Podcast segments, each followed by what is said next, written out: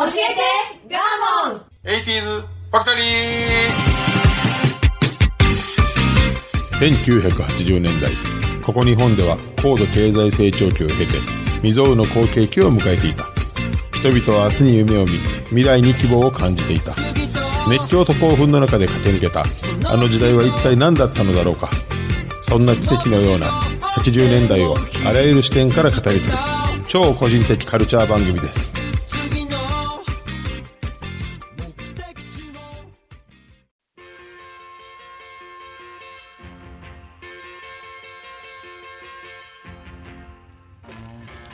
今週も始まりました教えてガーモン 80s ファクトリー私番組パーソナリティガーモンとアシスタントの加藤夏子です。はいお願いしますお願いします。なんで笑ってるんですか？あの微笑ましい時間という感じでございます。ここは早く克服しないとなちょうどいいんです。これぐらいで、はい。知ってるいつも言いますが、ちょうどいいんです。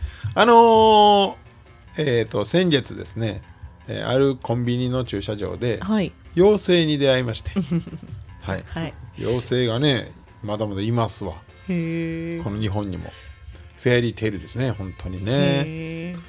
あの絶対に知り合いに会わないような場所に、まあ、コンビニに寄った時に遠くに行ってたってこ遠くにね。とですね。地方にね、はい。でコンビニ降りて入ろうかなと思って車降りた時に、ん。向こうからだいたい40代ぐらいの、んすごい綺麗な真っ白なワンピース。ドレスに近いのワンピースを着てる、うん。麦わら帽をかぶってるような。このお嬢様。えそんな場所じゃないよ。行った場所はね。あ、そうだ。あの足屋の奥とかじゃなく？なくなく。でものすごいこちらに笑顔で手を振ってはるのね。豊島のフェアリ 豊島のフェアリーって。新曲ちゃうんやから。え？と思って、はい。あれ？知り合い？えでもここ多分よほどのことがないとはい。知り合いに出会えへんでと思って、で思って。あら緊急電話が鳴ってますよ。出なくていいんですか？フェアリーちゃいます。あほんまや。あの人からかな。まあ続けましょう。すいません。でえっ、とまあなぜこっちに手を振ってるの間違いない。自分しかいなかったんで、はい。でまあいいやと思って近づいていってよう見たらやっぱり知り合いじゃないのよ、うん。で「あらこんにちは」って言われたのへえ。で「あらこんにちは」って言われたから「あこんにちは」っつってなら手に小さな鍵を持っててはい。でそばには自転車があってはい。「この鍵開けてくださる?」って言ったんよえー、本当に？ほんまにほんまにこんな言い方やったんよへえ。ボロボロのママチャリ。であ、そうなのそうやねそれがなんかそんな真っ白のなんかその白馬のような自転車かと思います。のそれかこうちょっとこうクラシカルなさ、うん、あ、そう、ね、ヨーロッパの自転車のやつは分かるよ。あのフランスの映画に出てくるような。わかるやんか。うん、で全然その辺のなんか拾ってきたみたいなポロポロのままチャリやって えってなってえ？って言ったん実際に、この後輪後ろのタイヤに鍵がかかってるのルノもクソも自分でこう来たんちゃうんっていう コンビニやから。ここまで走ってきたでしょ。しかも自分何に買いに来たんって話やんか。でこれ開けてくださる？わかんないの。って言われた。いや関西やっちゅうねん。でいあはいって言って「いえ私の祖父の自転車を借りてきたの」って言うねん。お嬢だ。いやいやいいよって。借りてきたけど自分今自分で鍵かけたんちゃうんって話やんか。ってきたのにね。なんか。でカゴには何も入ってへん。手に何も持ってへんから買い物まだちゃうん自分っつって。なんで鍵開けるっていろいろ思ったんやけど、ああ分かりましたっつって、でこうガシャガシャガシャガシャやってたわけ、確かにちょっと錆びてて、うん。開きづらかったんよ、でやってもう開きづらいなーってなんとなく見たらものすごい顔面近くにその妖精の顔があってさ。へえい開けれる？って言われたんよやすっごい大事なことなんですけど、はい。綺麗ですか？ブサイクあブサイクっつったら言葉悪いけど なんて言うんでしょうか、まあねそのフェアリーにもいる。パッと見の、うん。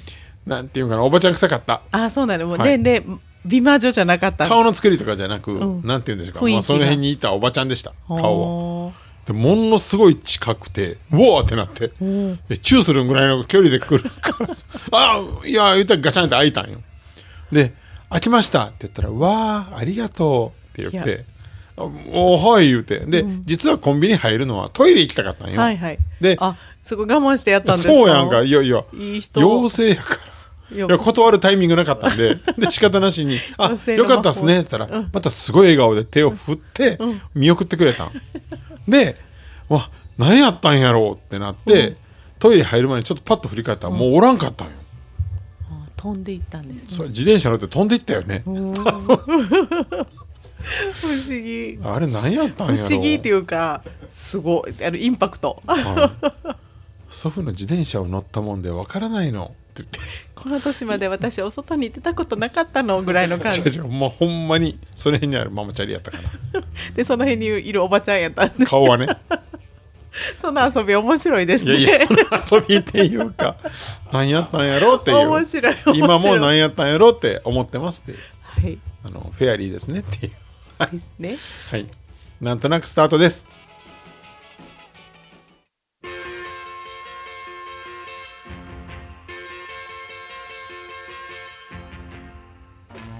どうもガーモンです。この番組は音声配信アプリポッドキャストにて全国に流れております。はい。はいお願いいたしお願いますします。えっ、と今週。はい。えー、と本来の予定のテーマを変えまして、ええ。ー、と突然亡くなられた、えはい。えー、と桜井敦さんのツイートをやりたいと思います。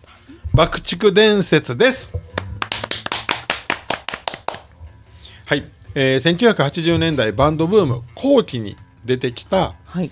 まあ、ビジュアル系といいますかなかなかこうカテゴライズしづらいバンドやねんけれども、はい。まあ、爆竹とはい。いうのがデビューして、瞬く間に人気者になり、ん。でなんとこの桜井敦さんが亡くなるはい。時まで。というかまああの一応その後も活動は続けると他のメンバーが発表してたけど、一回もメンバー変わることなく、一回も活動が本格的な休止をすることもなく、これまで続けてきたバンドとすごい。すごいです、四三十年。えー35周年やったんかな、30うん。40年とか。まあそういうレベル。四十年ですよね。です。すごい。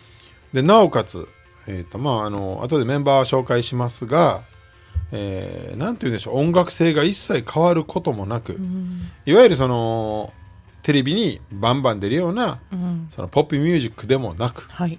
その、えースタイルと音楽性を貫いたままコアなファンを守り続けてやってきたバンドと。なかなか日本でも、まあ、世界でもうん。あんまりないんじゃないかなっていう。やり続けてるっていうのがそのスタイルのままね。いらっしゃらないですもんね。あんまりないですね。うん。でもう一つ、えっ、と、メンバーの容姿、うん。まあ、ビジュアル系の走りというか、なので、全員がまあ美しいし、お化粧はバッチリやし、で、それが今も崩れることなく、まあ、髪型なんかはね、それなりに時代に合わせて変わっていってるけれども、いまだにスタイリッシュで、全員がまあ、変な話、綺麗なまま、綺麗ですね。誰一人こう腹が出ることもなく、うん。やれてるっていうのもまたこれまたその世界観が壊れなかった理由で、コアなファンがもうたくさんいてはい。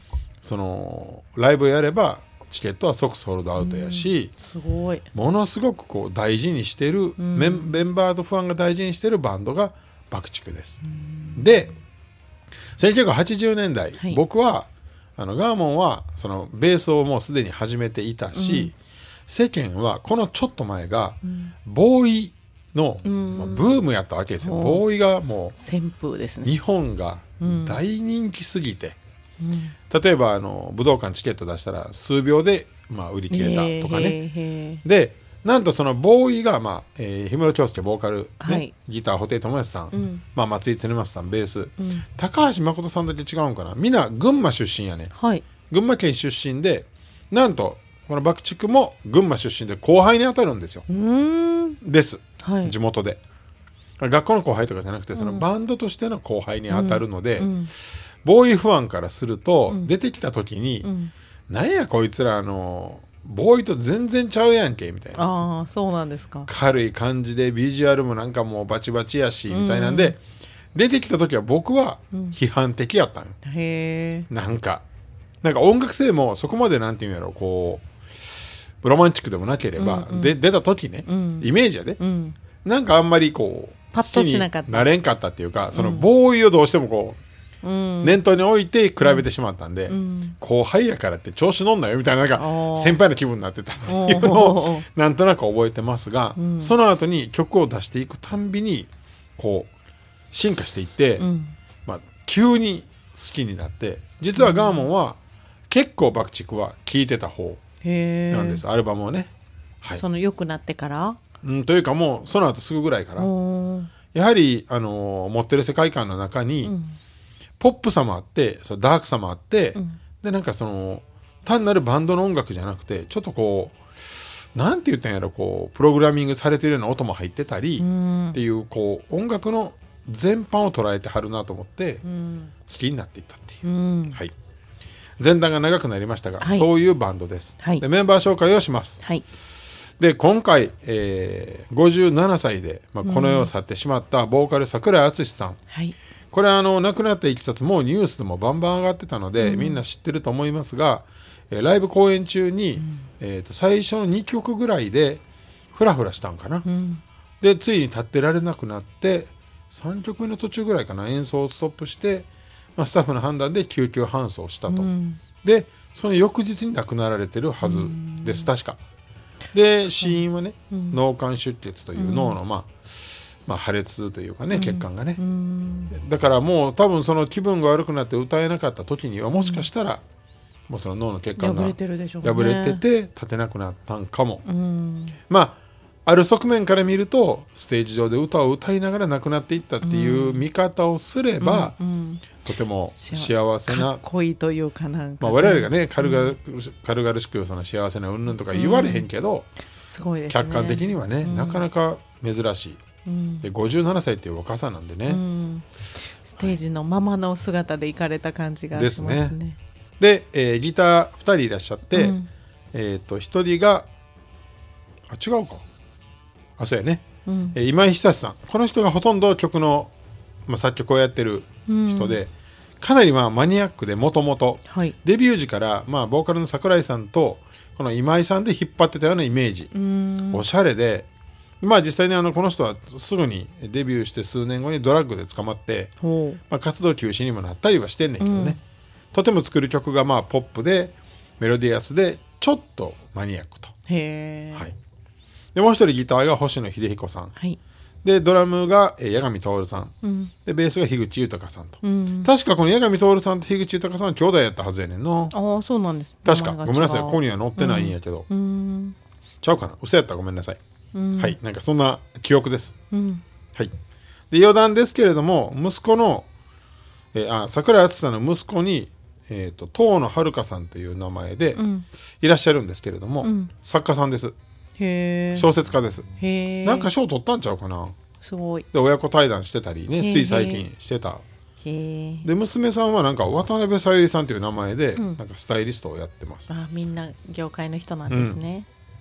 っていう感じの、まあえーメンバーです、うん。でこれが、えっと、もうデビュー時からずっと一緒で一回も解散することなくと、すごいですね。仲良が仲良かったらしいですずっと、そのビジネスのつながりでは全くなく友達っていう、うん。はい。やっぱり同級生とかあそうやろね。あ、年の差はあるけどね、ん。ただもうあのずっとバンドでつながってたっていう感じらしいです、で、えー、と歴史を簡単に申し上げますと1984年に、えー別のバンド名で結成されたのが爆竹の前身ですと、はい。でその、えー同年夏ぐらいに爆竹に改名しましたと、うん。この爆竹っていうのもちょっと当時はダッサってなってたわけよ。だって爆竹やもん、うん。ね？思いません、うん、なんかで字体字がちょっとなんか、ね。バクチクみたいな。そうなのよ。チクっていうそうなんかその軽々しいし、ダッセーみたいになってたんやけど、やはりこうそこがハマってくると爆竹かっこいいみたいな。やっぱなるよね。バンドマンってね よかった。シャランキューがどっかで入ったからね体に。思えへん。めちゃくちゃずれるけど、ミスター・チルドレンやばない。えダサくない？い よく言いますよね。やダサくない？でも。でもミスチルはもうミスターミスターチルデンデンっていう言えて。チルデンデンってそっちの方がいいんじゃない？ミスター・チルデンデン。チルデンデン。チルデンデンちょ関っと面西白い。人関西人。ミスター・チルデンネンうちそういうコンビおりそう。チルデンデどうもミスター・チルデンネ ン言うて。ン 許してくれそう。ちゃんと言うてやはい。ミスター・チルドレンね。うんのさっき歌手名として知ってるからあえて単語を追っかけてことはなかったなっていうぐらい。いや大人子供的な意味なんかな。ちょっと余談やけどね。そうでしょうね。ずれるけどね。あ永遠の少年的な？あなるほど。ダサいやん。やっぱり。嫌いなんですか？じゃあデビュー時はめっちゃ思ったもん。いや今となったらミスチルって入ってるけど、そうミスターチルドレンってね。それで言うんやったらドリカムやでドリームズカムトゥルーってどんだけダサいんよ。思えへん。当時みんな英語そんなに得意じゃなかったいから。やデビュー時めっちゃ思ったよ。意味調べたもん「ドリームズカムトゥルー」っつって。そのまんまですね。達成ってなったよあの時。あごめんなさい。全然あのすいません。ずれて。シャ乱Qもっとあかんけどね。もうシャ乱Qはねもうシャッターズランマルキューピーズって3バンドのメンバーくっついてシャランキューってラン言うけど。マルってなんやねんって思ってまクした。ソださランマルっていうバンドの方がねね。まあ、シャランキュー一緒にステージやったことあの出たこともあるから余計うんうん。クソダサいなって思ってたもう時代もあります、はい。オバQ みたいな。すみません、はい、ごめんなさい。はい。で、えーっと1984年にバンドを組んで1987年にメジャーデビューしてます、3年後。だから早いですよ。で1989年にリリースした4枚目のアルバムでチャート1位を獲得していると苦労知らずってことですね。まあ苦労知らずというかまあそうでしょうね、でも今いいメンバーが集まったということですね、で一番最初にこう世間で大ヒットしたのが「Just One More Kiss」っていう「Just One More Kiss」っていう曲がコマーシャルにカセットテープのコマーシャルに採用されて、まあ、売れたんよね。みんな聞いたことあるんですね。あると思います。ではこれを一旦ちょっと少し聞いてみたいと思います、はい。どうぞ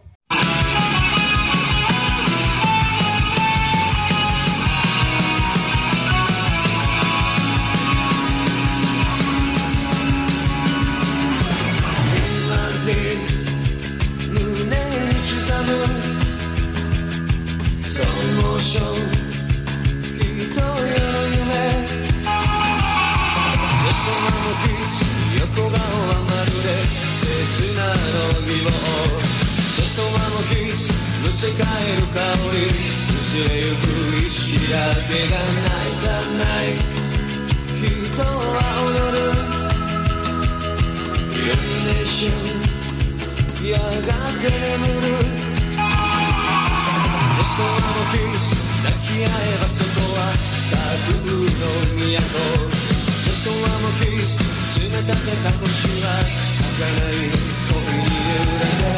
天使のざまめき悪魔のささやき。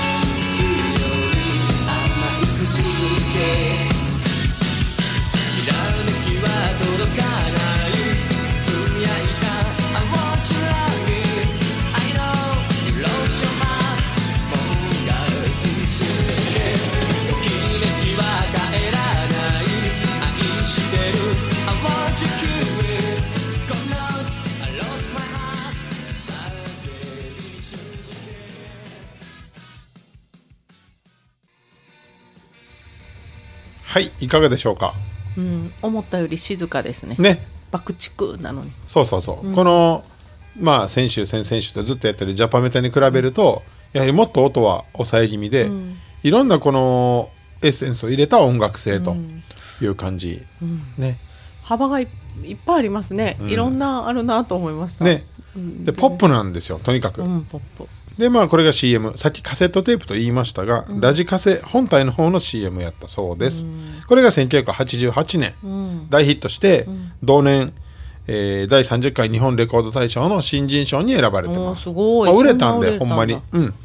めちゃくちゃ売れました、まあビジュアルもいいし。綺麗ですね。ね。写真見ましたけど。でも激しめやのに曲はポップということで売れました、で残念ながらその翌年そのさっき言いました通りギターの今井久志さんが LSD っていう、まあ、薬ですね、やってしまって麻薬取締法に引っかかり、逮捕、まあ、執行猶予付きやけれども一旦活動は休止と、いうことでどんぐらいだろう？1年とかかな？なんか、なんとなく覚えてます。はい。でもあ半年間ぐらいかな。でも、えーそれが解けた、えー12月29日同年かな？12月29日、東京ドームで「爆竹現象」と題したライブ復活を遂げて4万3000人を動員と。ますごい。あ結構売れてるんですまあね。ねレコード大賞取るぐらいですから。はい。で、えー、とそこからはまあまたこう怒涛のように、まあ、アルバムを出していって、で1990年「悪の花」っていう、もうこれすでにあのサードシングルやねんけど、これめっちゃ好きやったです。あ聞いてみたい。はい。今日。ということであやった。かけたいと思います。よかったやった。悪の花聞いてください、どうぞ「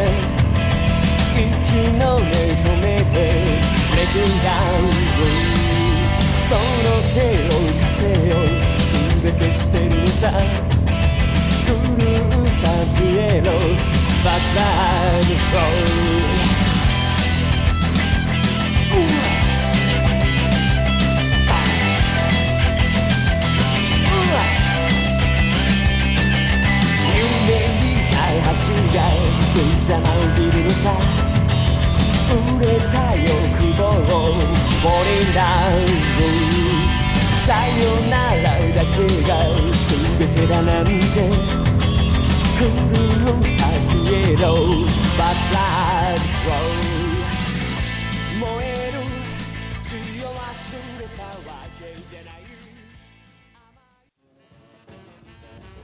はい。まあポップ路線ですね、ねでまあ専門的なこと言うとギターのカッティングとかちょっと布袋さん前こうを踏襲してるかなっていう感じもあるし、まあ、海外のグラムロックとかねいわゆるそのハードロックとかヘビーメタルではないところの、やっぱり影響をたくさん受けてるので非常にこう耳に入ってきやすい、そう。ね。ん。激しくもあり静かでもありポップであるっていう、うん。でボーカルも、えーいわゆるそのそれまでの、まあ、ビジュアル系とか、まあ、ジャパニーズメタルと違って張らないっていうね、うん。きハイトーンでもないしね、うんうん。ハイトーンじゃないからね。ポップですね。面白い。聞きやすい。で、えー1990年この年にまあリリースされたんですけれども、その年の10月6日、えー多分これ群馬かな？グリーンドーム前橋っていうところのまあホールの大きなドームホールのはい。こけら落としイベントに1日目に爆竹が出て、2日目に氷室京介が出てるっていううーん。先先輩後輩じゃないですか。先輩。もうね、うん。こういうのがあの僕らファンはグッとくるわけですよ。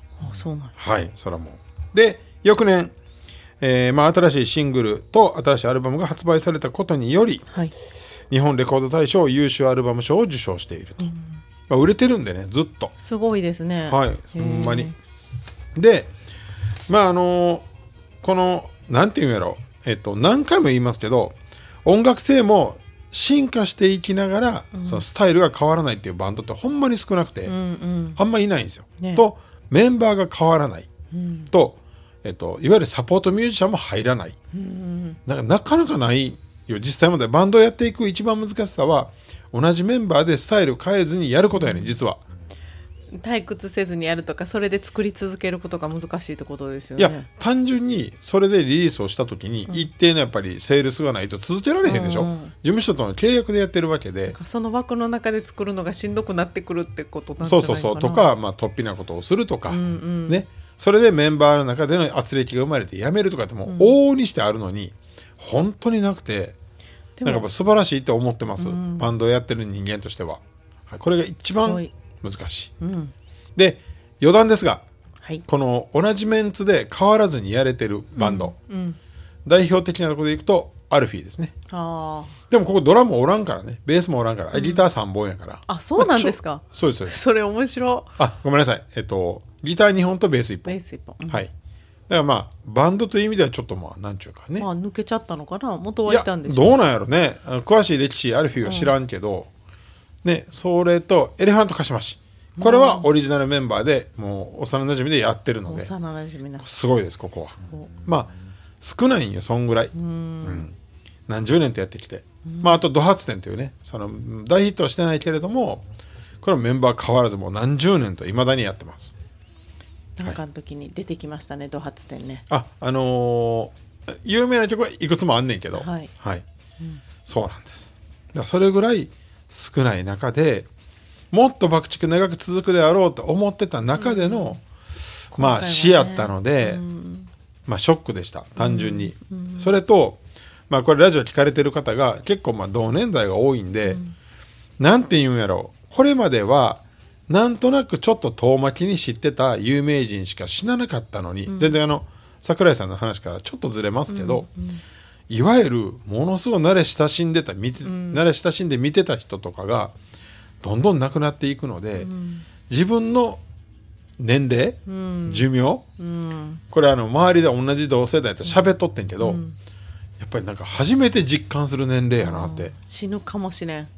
死ぬかもしれへんし、周りの知ってる人も死ぬんやなっていう単純に、なんかまあそれは続いたからっていうことじゃなくて、近しい人ってなったな身近な人ね。うん、多分これはこのラジオ聞いてくださってる同年代の方は思ってるんじゃないかなるほな。はい、で最後に、僕はあのめちゃくちゃ爆竹の中で大好きな曲が、はい。まあバラードというか静かな旋律の曲で「ジュピター」という曲があって、これをもうフルバージョンでかけて終わりにしたいと思います。皆さんあのしんみりですがゆったり聴いてください。どうぞ。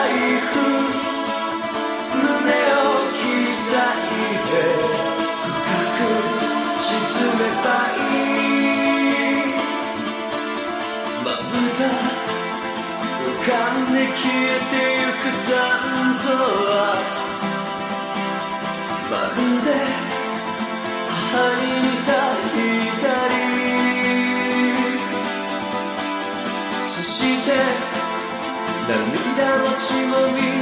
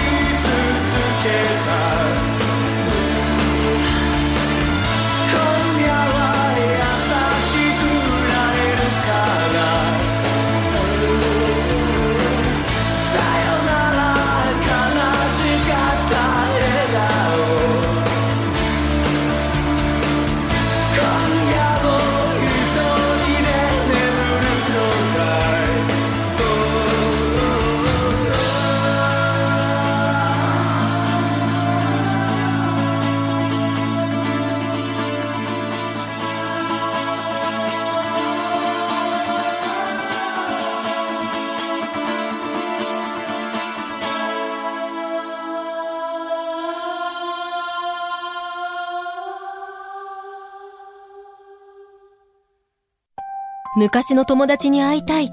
買い物に行きたい。私にも小さなしたいがある。エルタンのおかげで私のしたいが叶った。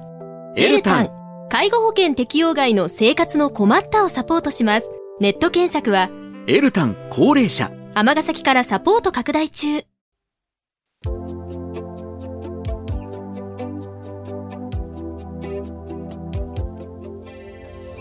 はい追悼の会終わりましたありがとうございました。まああの追悼がなんか徐々に増えてるのがちょっとね悲しいことではあるけどやはり80年代活躍した人が少しずつこうねこの世を去っていくと、まあ、致し方ないけれども。はい、作品は残ってますから。そうですね。はい。はい。ご意見ご感想 SNS へお願いします。来週も頑張りましょう。それではさようなら